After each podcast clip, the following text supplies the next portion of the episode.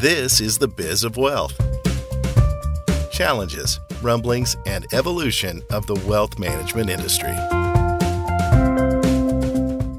Bienvenidos a Business of Wealth.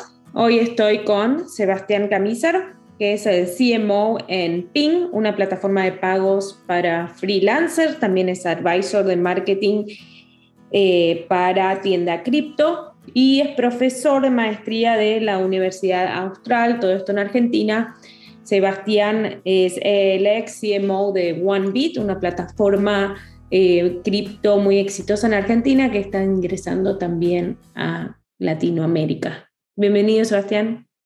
Gracias, Alejandra. Muchas gracias por la intro. La idea hoy es charlar un poco sobre, obviamente, las tendencias en el mundo cripto pero también sobre cómo lanzar productos cripto. La, industria financiera está bastante atrasada y tratando de, como decimos en inglés, play catch up en el mundo cripto eh, y de cómo ingresar. Ya lo vemos incluso con los bancos, los wealth managers realmente no han logrado todavía ingresar completamente al mundo cripto, entonces me encantaría que tengamos una charla de eso.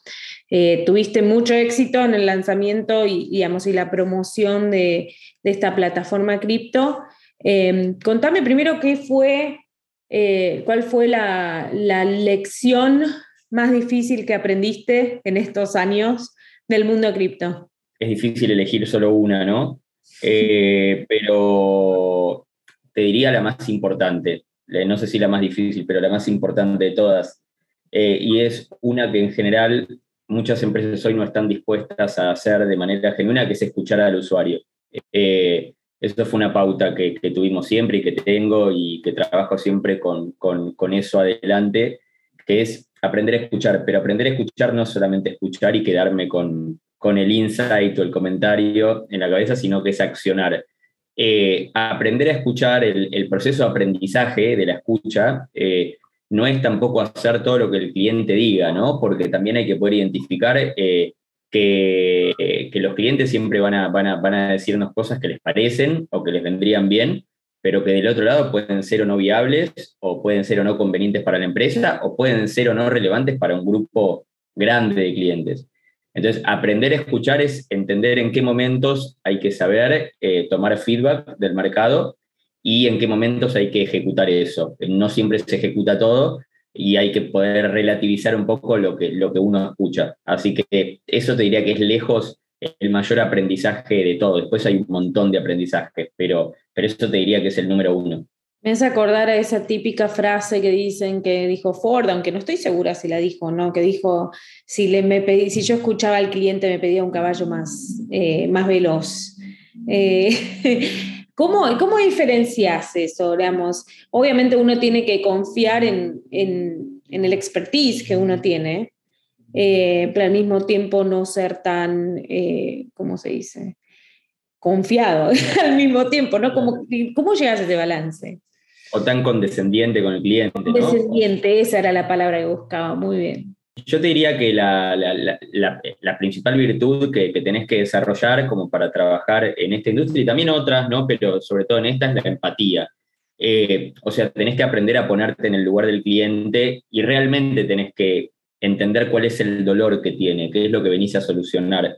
Eh, entonces, uno tiene que distinguir realmente cuando esa necesidad o ese, esa necesidad o ese deseo, porque a veces eh, se separa la necesidad, deseo, demanda, eh, entonces, cuando, cuando eso termina en una demanda, no, no una demanda en términos legales, sino una demanda en términos de una exigencia, ¿no? La persona reconoce la necesidad, el deseo y viene la demanda, uno realmente tiene que aprender a ponerse en el lugar y ver si eso realmente está solucionando un dolor o es solamente un decorado un nice to have o algo que sería deseable tener o le gustaría tener, pero que no, no le cambia la vida realmente. Entonces, sobre todo en el mundo cripto, eh, el, el, usuario se tornó muy demandante, eh, muchas empresas eh, se acostumbraron a alimentar un poco este juego de, regalar cosas, ¿no? O de dar cosas gratis, cosa que en la industria financiera tradicional, para acceder a los productos y servicios, hay que pagar, había que pagar. El pago podía venir a través de distintos modelos de negocio, podía ser un fin mensual, podía ser una comisión cuando operabas, podía ser de muchas maneras, pero ahora la gente en este mundo cripto, y sobre todo con Internet, se acostumbró a esta cultura de lo gratis. Entonces, la gente pide, la gente pide porque no te va a dar algo a cambio por eso que te pide, solamente te va a pedir. Y, lo peor de todo es que muchas veces la gente pide y ni siquiera es cliente. O sea, eso es una locura. Eh, entonces, eh, ponerte en el lugar, esto de la empatía que te digo, ponerte en el lugar, implica decir, bueno, realmente de lo que me están exigiendo, de lo que me están demandando, ¿qué realmente hace la diferencia? ¿Qué me distingue la competencia? Que eso también es súper importante, porque a veces me dicen, bueno, me encanta esto que vos tenés, pero sería mucho mejor si también tuvieras esto.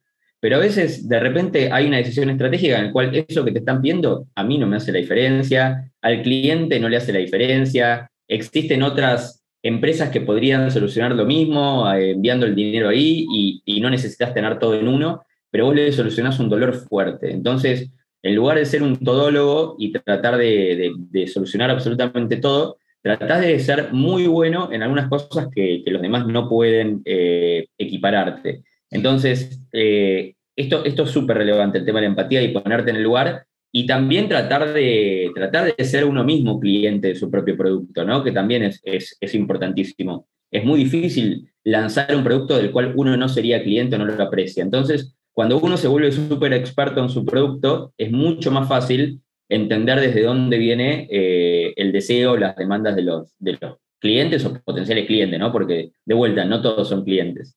Pero a ver, eh, siento que un montón de lo que hablamos, incluso yo lo trabajo con, diferentes empresas, es encontrar tu nicho, encontrar el porqué de la existencia en el mercado. Em, todo eso se aplica realmente en realidad a, cualquier industria. ¿Qué fue lo que pasó con cripto que em, yo supongo que esto, este tema de la, de la, construcción de comunidad, de un sistema descentralizado, que como validó ese, esa posición de, demanda desde parte del usuario, ¿no? ¿Cómo fue ese proceso? Bueno, es interesante porque hay, hay algo que hay que, hay que decir en, el mundo cripto, eh, quizá el día de mañana esto cambie, pero hasta ahora eh, el mundo cripto tiene dos grandes vertientes, tiene dos grandes paradigmas, por decirlo de alguna manera. Uno es el mundo centralizado y otro es el mundo descentralizado. En algún punto se tocan y en otros puntos no se tocan para nada. Entonces, eh, el mundo centralizado tiene que ver con las empresas eh, que se constituyen de una manera más tradicional, o sea, que de repente necesitan una forma legal, que tienen que tener, eh, tienen que ser, tienen que ser compliant con, las leyes, con las normas, que de repente para poder operar tienen que hacer un montón de cosas y tienen un montón de costos. Y son, no son anónimas, o sea, generalmente son empresas que se exponen. Eh, y, el mundo descentralizado, eh, que parecería ser como para muchos la panacea o parecería ser como la solución a todos los problemas del planeta, el mundo descentralizado es ese mundo que hay menos discrecionalidad, porque la persona o el equipo que desarrolla el producto generalmente es un poco más o menos anónimo, pero que tampoco se pasan por procesos de la debida diligencia, es decir, no siempre el usuario hay que identificar quién es, hay más anonimato, confiamos en contratos inteligentes en lugar de buena voluntad de código, ¿no? Eh, pero eh, lo que es importante decir es que ninguno de los dos mundos es perfecto y ambos mundos se necesitan. Porque la realidad es que un usuario que arranca y se mete en el mundo descentralizado, los errores salen caros en el mundo descentralizado. No hay forma de volver atrás con casi nada. Vos te equivocaste, mandaste algo a un lugar erróneo, aprobaste un contrato que no debías y eso hace que vos pierdas tus fondos. En el mundo centralizado las empresas son un poco más contemplativas, es decir, vos perdés la contraseña de tu, de tu usuario en un, exchange centralizado y podés recuperar la contraseña, pero si perdés las, llaves privadas de tu wallet descentralizada, perdiste tu cripto. Eh, entonces, ningún mundo es perfecto y son complementarios. Generalmente, la vinculación con el mundo fiat, es decir, con el dinero fiduciario, eh, se hace a través de los exchanges centralizados, porque ningún banco eh, por lo menos no hoy, quizá el día de mañana y esto cambie, pero va, a integrar su plataforma con una plataforma que, es anónima, que no le dice a quién, para quién va el dinero, o sea, digo, no existe eso. Eh, por normas de lavado de dinero, de anti, digamos, de antifraude, lavado de dinero y un montón de otras cosas, eso lo necesita hacer una empresa debidamente constituida. Entonces, un usuario que arranque generalmente pone eh, dinero fiduciario, sea pesos, dólares o cualquier dinero que esté en curso legalmente, eh, va a tener que entrar, generalmente va a tener que entrar a través de un exchange centralizado. Sí, claro, se puede hacer también un peer-to-peer donde la gente también comercia eh, sin, sin tanto intermediario, pero eso tiene sus riesgos, sus problemas y también sus cuestiones eh, legales impositivas en las cuales vos estás mandándole a una persona y no hay una factura de por medio, tiene, tiene sus bemoles eso. Entonces, este mundo centralizado ayuda eh, a los usuarios que recién arrancan o también en cada momento que un usuario necesita bajar o subir dinero fiduciario contra cripto. Lo que ocurre es que también estas empresas centralizadas, que lo es OneBit, lo es Tienda Cripto, eh, con el tiempo se empezaron a sofisticar y empezaron a crear eh, productos que acercan a la gente a, las bondades de las finanzas descentralizadas. O sea que, en definitiva, lo que la persona tiene que aprender un montón para entrar al mundo DeFi o al mundo descentralizado, los exchanges ahora te acercan un poco te, pisan un poco la papa para que vos no tengas que entender todo y bajes un poco el riesgo de cometer un error y te dan algunas de las bondades que te da el mundo descentralizado. Sin embargo, por ejemplo... la compraventa de criptos por medio de cualquiera de las... La, compra, claro, la compraventa de cripto es una, eh, porque vos podrías comprar y vender cripto en un exchange descentralizado, pero no contra dinero fiduciario. O sea, tendrías que tener una cripto y cambiarla por otra, es más un, lo que llama un swap o un intercambio de una compra, ¿no? Mm. Eh, entonces la gente lo que hace es compra, al principio compra en un exchange centralizado contra pesos, dólares, y una vez que ya está en el mundo cripto, no vuelve a menos que necesite comprar más o vender contra pesos o dólares. Eh, lo que tiene que los exchanges ya no se quisieron quedar tan en ese rol eh, tan de entrada y salida, sino que empezaron a agregar funcionalidades que se empiezan a ser bastante interesantes, como ya empezaron a dar un rendimiento eh, dejando las monedas en el exchange, eh, algunas, algunos exchanges sacaron su tarjeta prepaga, eh, otras, otras están sacando APIs para conectarnos con el mundo, con el mundo del e-commerce. entonces es muy interesante lo que está pasando en ambos mundos, pero son mundos que son distintos, o sea, son muy complementarios, pero son distintos. Así que espero que eso responda a tu pregunta. Hay mucha gente que dice que todo este lanzamiento de productos cripto eh, es similar a eh, la, crisis, digamos, va a pasar lo mismo que pasó con Internet y que va a haber una burbuja que va a explotar y que todos estos emprendimientos van a caer antes de, despegar eh, completamente. ¿Qué pensás de eso? hay muchísimas razones por las cuales es un momento distinto del mundo, porque eh, Internet tuvo su crisis de las .com en el 2001, eh, pero estamos hablando que Internet siguió, o sea, digo, toda la Web 3... y en eso estoy de acuerdo, sí, que va a seguir, va a seguir. El tema es si eh, va a haber una, digamos... Seguro, seguro que va a haber, seguro que va a haber. a ver, hace, hace 3, 4 años hubo una caída vertiginosa de las cripto. El, problema, el problema es este. El problema es que la gente confunde precio y valor, que no, tiene, no, no, están necesariamente relacionadas todo el tiempo. No, no, mi pregunta no está relacionada al valor de la cripto. Yo lo sé, yo lo sé, yo lo sé. El valor de la organización. Yo lo sé, yo sé, yo sé a lo que apunta tu pregunta. Pero el problema es que la gente sí lo confunde.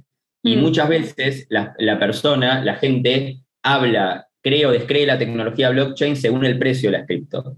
Y, y, la, creencia, por eso te digo, de, repente cuando sube el Bitcoin o sube casi todas las altcoins, aparte del Bitcoin, a todos no, el blockchain es lo mejor, cuando cae se salen de la industria y, eso hace que... Entonces, ¿qué va a pasar? Lo que va a ocurrir es, más allá del precio de las criptomonedas, el valor de las empresas o muchas de las empresas que están hoy, de acá a un par de años van a desaparecer pero no van a desaparecer por culpa de las criptomonedas o por culpa de lo que ocurrió en el 2001. Van a desaparecer porque muchas van a tener que demostrar su valor agregado, van a tener que demostrar que realmente tienen, eh, tienen un público que las, que, que las banca. Muchas de las que están viviendo de inversiones, va a haber un momento en el cual esas inversiones se van a terminar y depende de cómo lo estén haciendo y cómo se puedan autosustentar, van a, van a seguir teniendo su modelo de negocio activo o van a caerse porque una empresa que vive eh, es como el país, digamos, hasta qué punto un país se puede endeudar. Entonces, va a haber un momento en el cual, si esas empresas no lograron una masa de clientes que les banquen el modelo de negocio, van a caer. muchas van a caer, pero no es que van a caer porque va a caer eh, el negocio, van a caer porque, digamos, es fácil mantenerme cuando no, es mi cliente el que, me está dando el ingreso principal. Así que sí, van a caer un montón, no por las mismas razones del, del 2001 de las y no porque sea una burbuja, eh, pero sí toda industria innovadora, cuando se empieza a volver masiva, se empieza a descremar y empieza a salir lo bueno y lo, mediocre, lo mediano y lo, malo van a, van a tender a desaparecer. Va, a pasar algo así, pero por, por razones distintas. ¿Cuánto tiempo pensás que va a tomar la integración entre el mundo fiat y el mundo cripto? Digamos, como decías, están empezando a desarrollar APIs para, para usar las cripto en el mundo, llamémoslo fiat o real. Eh, están empezando a, surgir todas estas herramientas que conectan el mundo con, con las cripto, pero la realidad es que las cripto no son todavía una parte importante de la, de la economía mundial. ¿En qué momento pensás que, digamos, cuánto tiempo pensás que esto va a tomar? Es una buena pregunta. Eh, si no fuera por las dos cosas que te voy a decir a continuación, eh, tardaría tres meses. Eh, ya, estaríamos, prácticamente, o, tres elementos. el primero es el regulatorio. el primero es el regulatorio que no termina, digamos, no se termina de definir un marco regulatorio con, con reglas de juego un poquito más claras eh, a nivel mundial, ni siquiera estoy hablando solo Argentina, ¿eh? estamos hablando de todos los lugares que están con temas regulatorios. Eh, y cuando lo tratan de regular, no entienden, no terminan de entender totalmente el funcionamiento, entonces regulan, regulan muy, de forma muy genérica y eso no, no funciona. el segundo es el miedo y el doble discurso. O sea, miedo y doble discurso muchas empresas o muchos políticos que se muestran en contra, pero después compran, eh, o muchos bancos o muchas empresas grandes que boicotean, pero, pero después se meten. O sea, es como una cosa media rara. Eso hace que, la adopción se vuelva más lenta. Eh, a nivel tecnológico eh, falta, falta muy poco, eso se podría llevar a cabo en muy poco tiempo, pero los grandes players no la están haciendo fácil.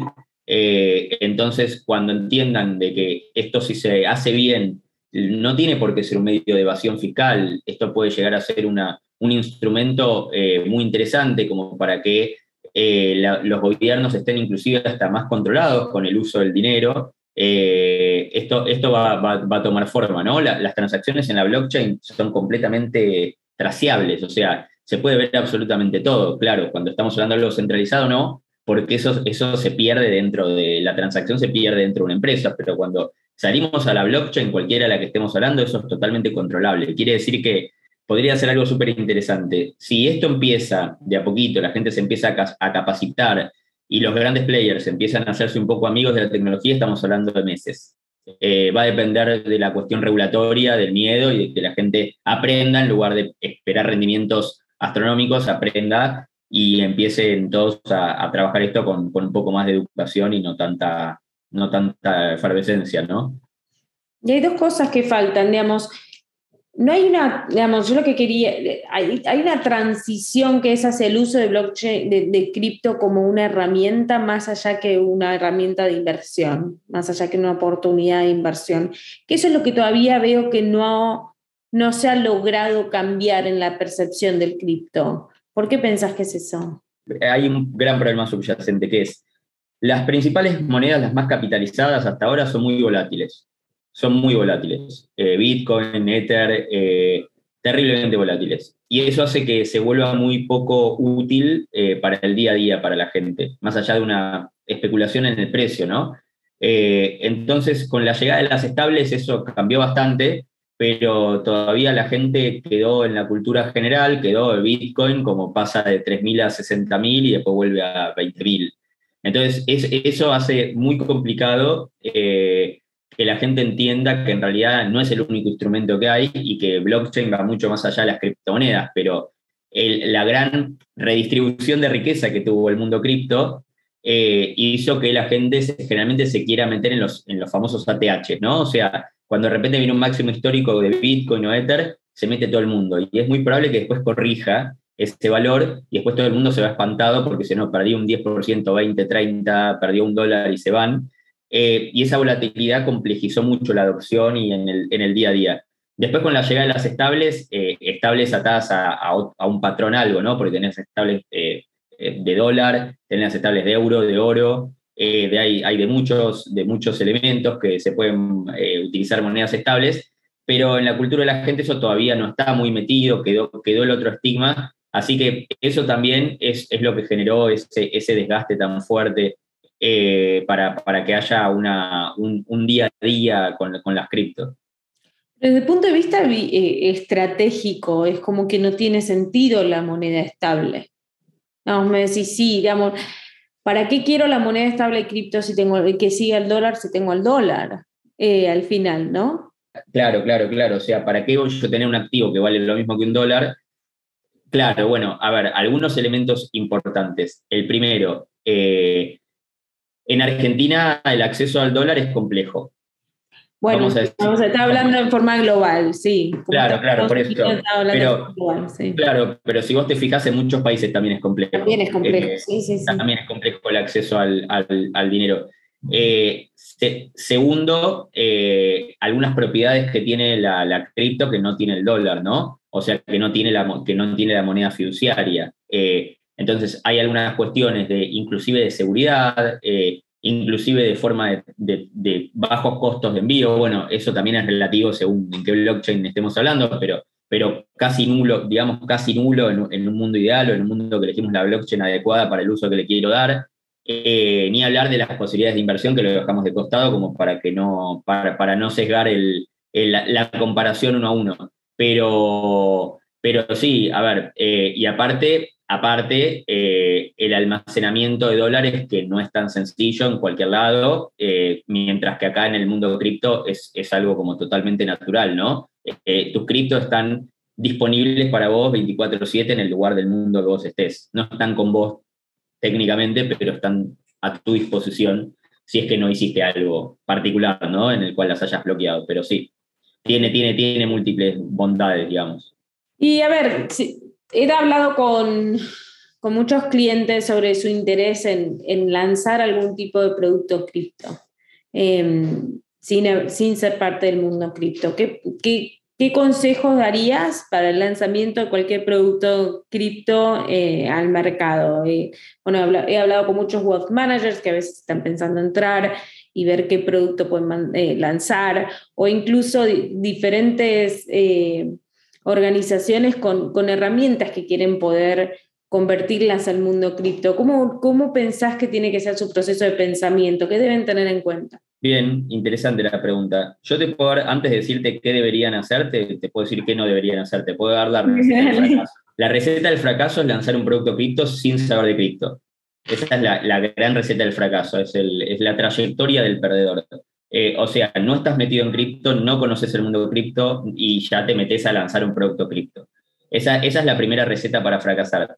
La segunda receta para fracasar es pensar que porque compraste tres criptos en Binance, sos un experto cripto. O sea, digo, eh, Binance es un exchange muy grande que tiene casi todos los pares, digo casi porque no tiene todos, pero tiene un montón de pares, es decir, monedas cripto contra cripto.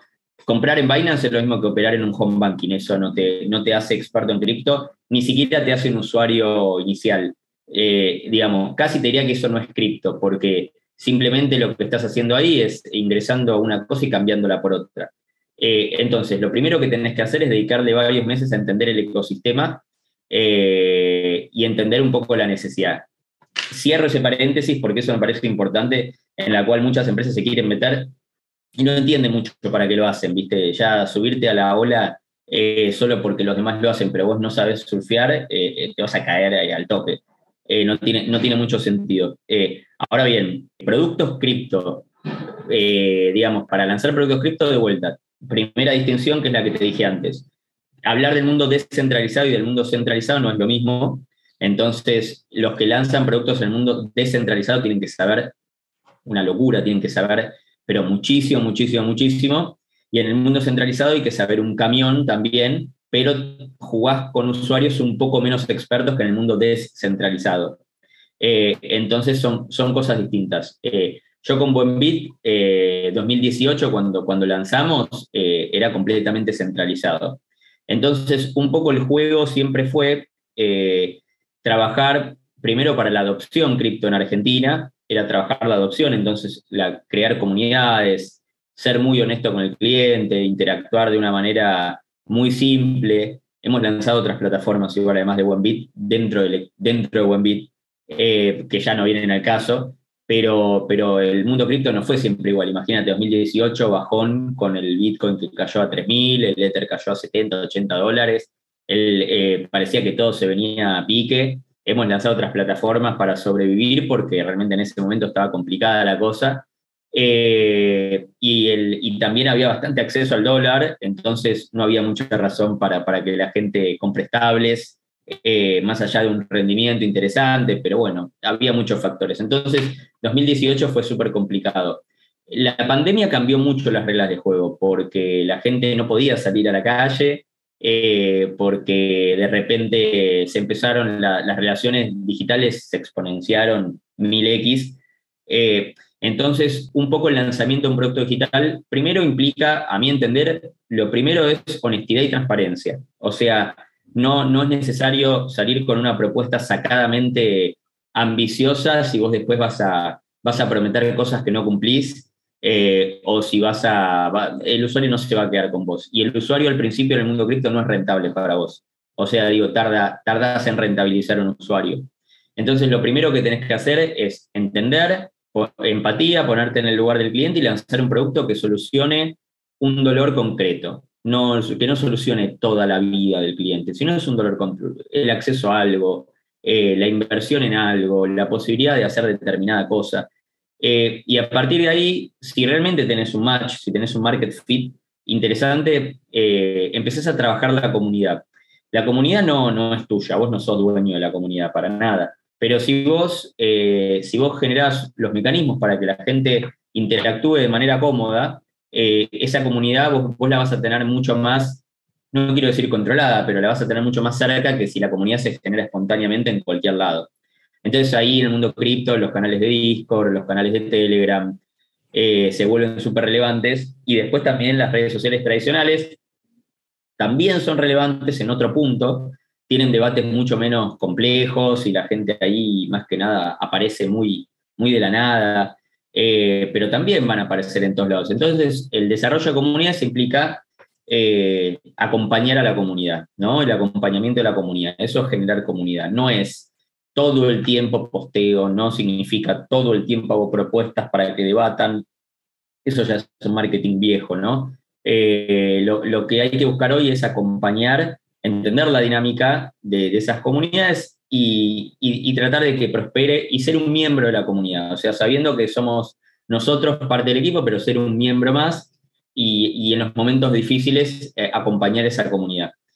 Eh, eso es súper relevante. Pero bueno, cuando vos lanzás, la comunidad es muy pequeña, tu producto no lo conoce nadie. Entonces, eso lo acompañamos un poco de un marketing un poco más de growth, eh, en el cual vas a tener que hacer campañas como puedas, porque los medios te van a pegar fuerte, te van a castigar, te van a bloquear, te van a decir que, vos sos un estafador y que estás lanzando un ICO y te, y, te, van a bloquear por cualquier razón que vos no vas a entender. Eso es una pelea que empezás a tener, pero cualquier, cualquier pequeño rayito de luz lo agarrás para, para empezar a crecer como puedas. Eh, no te, no te, queda otra, no te queda otra, o apalancarte con buenos partners, ¿no? Que no te, que no te discriminen o no te, no te hagan bullying, como, como suele ocurrir en esta industria con los grandes medios. Entonces te empezás a apalancar un poquito en empresas con las que te identifiques. Eh, no tienen por qué ser la número uno, pero sí es importante que sean empresas piolas y que, y que se entienda un poco cómo, cómo se pueden empujar mutuamente. Entonces empezás a, empezás a crecer de a poquito, pero siempre, siempre, siempre cuidando que el producto sea impecable. Entonces, en lugar de lanzar mil cosas, lanzá dos, pero que sean espectaculares. Eh, yo un consejo mío que es un aprendizaje de la vida, que es todo el tiempo enfocado en el valor agregado que da la plataforma o el producto que estás lanzando. Si no das valor agregado no tiene ningún sentido, ningún sentido. Eh, tu valor agregado no puede ser regalar algo o regalar plata. Tu valor agregado tiene que solucionar un problema concreto porque si vos estás regalando plata y un día que dejas de regalarla y ya nadie se va a quedar con vos. Eh, y enfocarte muchísimo en la fidelización en lugar de la retención. O sea, si alguien se te quiere ir, y mira, ya se te va porque realmente hay otro que trajo un mejor precio, una mejor red o lo que sea. Entonces, todo eso, todo eso sumado a un buen equipo de laburo, eh, lo vas armando a poquito. Yo en mi, carrera, bueno, ya la, trabajo mucho antes de, de pero, pero yo aprendí que los equipos se arman de a poquito y con gente valiosa. eh, no, hay, no, no hay un único rol, no es que te traes a, no hace falta traerte a Messi, eh, pero, pero sí gente que, gente, gente con la misma cultura con la que querés trabajar en la empresa, gente honesta, gente transparente, gente piola, a veces es mejor un equipo de tres personas que uno de 20 que hagan, que hagan número, ¿no? Eh, así, que, así que eso va creciendo.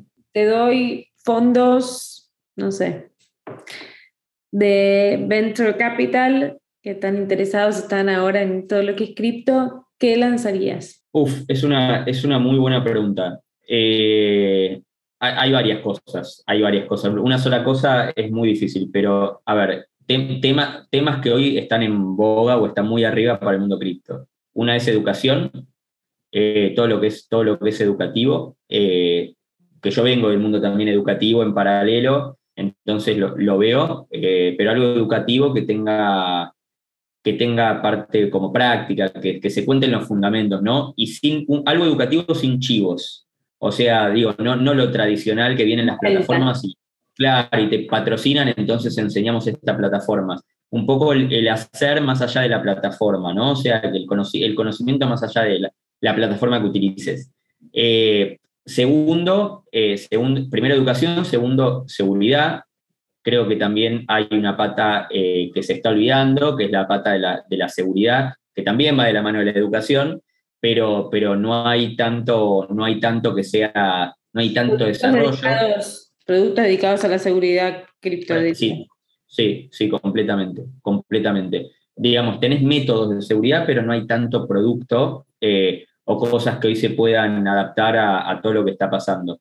Y, tercero es eh, sí que es el desarrollo de, nuevas redes que, empiezan a ser un poco más sencillas, que es el famoso L2, que son las Layer 2, que vienen a solucionar eh, algunos problemas de escalabilidad tradicionales que están teniendo la, blockchain, de, sobre todo la Ethereum, ¿no? Eh, que tuvo, tuvo problemas de escalabilidad eh, porque no estuvo diseñado para tantos usuarios y, y los costos de transacciones se volvieron tan altos. Creo que ahí puede haber, y obviamente siempre hay lugar para nuevos players que innoven en cuanto a productos, servicios, exchanges y todo. No quiero spoilear mucho los productos que, estamos por lanzar, pero los mencionaría como, como algo, pero bueno, vamos a esperar a que se lancen para, para, para, que después la gente los descubra. Bueno, Sebastián, muchas gracias. Fue súper interesante, me quedaría horas hablando, creo que por ahí tenemos que hacer un seguimiento, pero esto fue muy buen pantallazo. No, es un gusto, espero que les vaya muy bien.